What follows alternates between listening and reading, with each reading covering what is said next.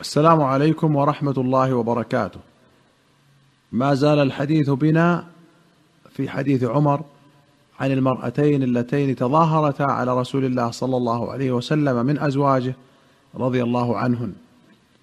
قال عمر فقلت يا رسول الله قد دخلت على حفصة فقلت لا يغرنك أن كانت جارتك هي أوسم وأحب إلى رسول الله صلى الله عليه وسلم منك.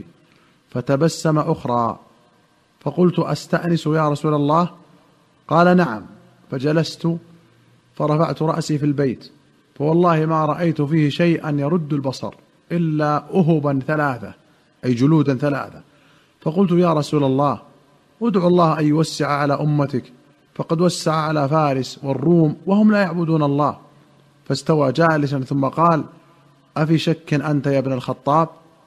أولئك قوم عجلت لهم طيباتهم في الحياة الدنيا. فقلت استغفر لي يا رسول الله.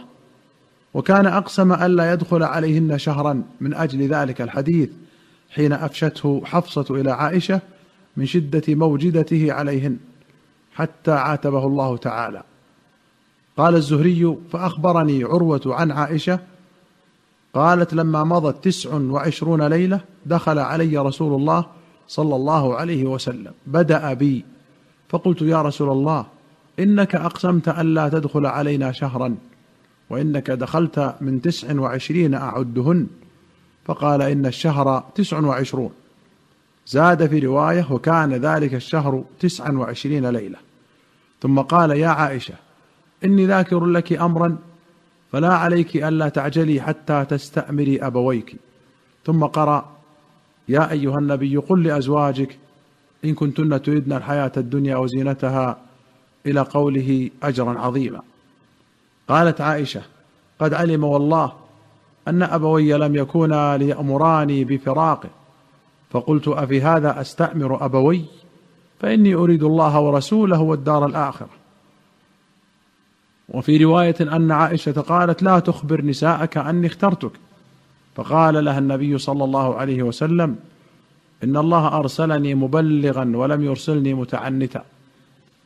وفي أخرى قال عمر والله إن كنا في الجاهلية ما نعد للنساء امرا حتى أنزل الله فيهن ما أنزل وقسم لهن ما قسم. قال فبين أنا في أمر أتأمره إذ قالت لامرأتي لو صنعت كذا وكذا فقلت لها ما لك ولم ها هنا؟ فيما تكلفك في أمر أريده؟ فقالت لي عجبا لك يا ابن الخطاب ما تريد أن تراجع أنت؟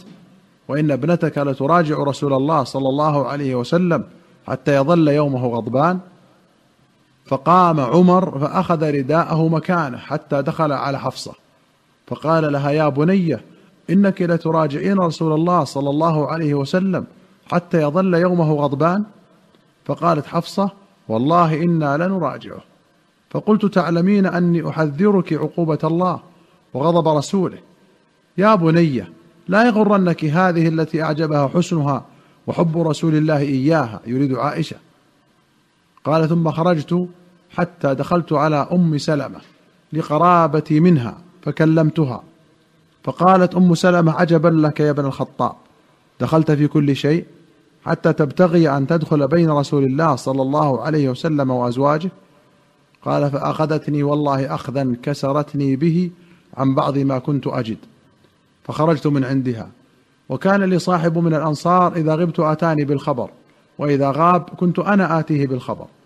ونحن نتخوف ملكا من ملوك غسان ذكر لنا أنه يريد أن يسير إلينا فقد امتلأت صدورنا منه. فإذا صاحب الأنصاري يدق الباب فقال افتح افتح. فقلت جاء الغساني قال بل أشد من ذلك. اعتزل رسول الله صلى الله عليه وسلم أزواجه. فقلت رغم أنف حفصة وعائشة فأخذت ثوبي فأخرج حتى جئت. فإذا رسول الله صلى الله عليه وسلم في مشربة له يرتقى إليها بعجلة. وغلام لرسول الله صلى الله عليه وسلم على رأس الدرجة. فقلت قل هذا عمر بن الخطاب فأذن لي. قال عمر فقصصت على رسول الله صلى الله عليه وسلم هذا الحديث. فلما بلغت حديث أم سلمة تبسم رسول الله صلى الله عليه وسلم وإنه لعلى حصير ما بينه وبينه شيء. وتحت رأسه وسادة من أدم حشوها ليف. وإن عند رجليه قرضا مصبورا وعند رأسه أهب معلقة. فرأيت أثر الحصير في جنبه فبكيت فقال ما يبكيك؟ فقلت يا رسول الله إن كسرى وقيصر فيما هما فيه وأنت رسول الله؟ فقال أما ترضى أن تكون لهم الدنيا ولنا الآخرة؟ ولمسلم أيضا نحو ذلك وفيه وذلك قبل أن يؤمرن بالحجاب وفيه دخول عمر على عائشة وحفصة ولومه لهما وقوله لحفصة والله لقد علمت أن رسول الله صلى الله عليه وسلم لا يحبك ولولا أنا لطلقك. وفيه قول عمر عند الاستئذان في إحدى المرات يا رباح استأذن لي فإني أظن أن رسول الله صلى الله عليه وسلم ظن أني جئت من أجل حفصة. والله لئن أمرني أن أضرب عنقها لأضربن عنقها. قال ورفعت صوتي وأنه أذن له عند ذلك. وأنه استأذن رسول الله صلى الله عليه وسلم في أن يخبر الناس. أنه لم يطلق نساءه فأذن له. وأنه قام على باب المسجد فنادى باعلى صوته لم يطلق رسول الله صلى الله عليه وسلم نساءه. وأنه قال له وهو يرى الغضب في وجهه يا رسول الله ما يشق عليك من شأن النساء؟ فإن كنت طلقتهن فإن الله معك وملائكته وجبريل وميكائيل وأنا وأبو بكر والمؤمنون معك. قال وقلما تكلمت وأحمد الله بكلام إلا رجوت أن يكون الله يصدق قولي الذي أقول. فنزلت هذه الآية آية التخيير. عسى ربه إن طلقكن أن يبدله أزواجا خيرا منكن. وفيه أنه قال فلم أزل أحدثه حتى تحسر الغضب عن وجهه وحتى كشر فضحك وكان من أحسن الناس ثغرا. قال ونزلت أتشبث بالجذع وهو جذع يرقى عليه رسول الله صلى الله عليه وسلم وينحدر ونزل رسول الله صلى الله عليه وسلم كأنما يمشي على الأرض ما يمسه بيده. فقلت يا رسول الله إنما كنت في الغرفة تسعا وعشرين. فقال إن الشهر يكون تسعا وعشرين. فقمت على باب المسجد فناديت بأعلى صوتي. لم يطلق رسول الله صلى الله عليه وسلم نساءه. ونزلت هذه الآية وإذا جاءهم أمر من الأمن أو الخوف أذاعوا به. فكنت أنا استنبطت ذلك الأمر وأنزل الله عز وجل آية التخيير. قوله رمال الحصير هو ضلوعه المتداخلة بمنزله الخيوط في الثوب والقرض شجر تدبغ به الجلود وقوله مصبورا أي مجموعا.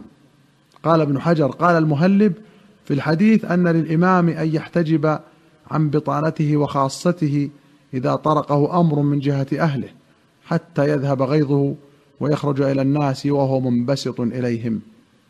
والسلام عليكم ورحمة الله وبركاته.